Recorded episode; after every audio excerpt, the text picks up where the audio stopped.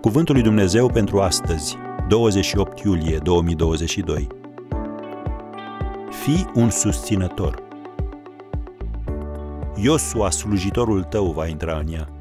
Întărește-l, căci el va pune pe Israel în stăpânirea țării aceleia. Deuteronomul 1, versetul 38.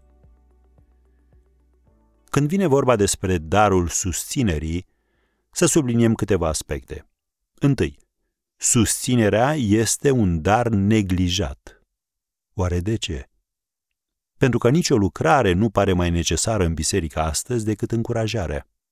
Sunt atât de frecvente descurajarea și temerile și atât de dificil să găsești chiar și în biserică încurajare. În multe comunități și biserici există ceva ce am putea numi Comitetul Dușurilor Reci un grup de oameni mereu gata să spună de ce o lucrare nu dă rezultate și să-ți demonstreze că un oarecare program nu funcționează, oamenii aceștia sunt mult mai vocali decât cei care încurajează. Fapt care ne duce la următorul aspect. Susținerea este un dar necesar. Indiferent cât de bine par să meargă lucrurile sau cât de bine arată cineva pe din afară, fiecăruia dintre noi ne prinde bine uneori puțină încurajare. De fapt, susținerea este atât de importantă încât întreaga biserică ar trebui să fie implicată în ea.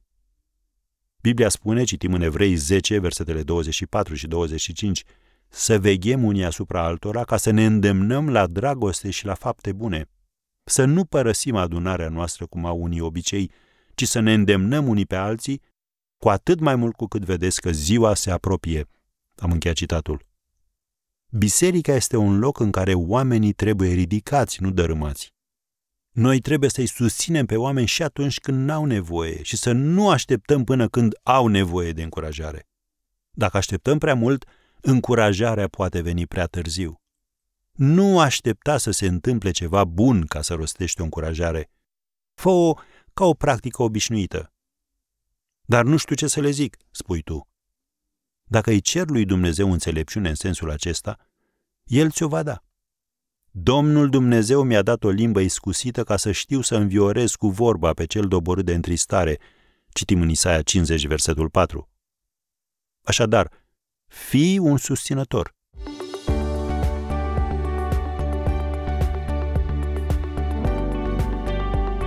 Ați ascultat Cuvântul lui Dumnezeu pentru astăzi rubrică realizată în colaborare cu Fundația SER România.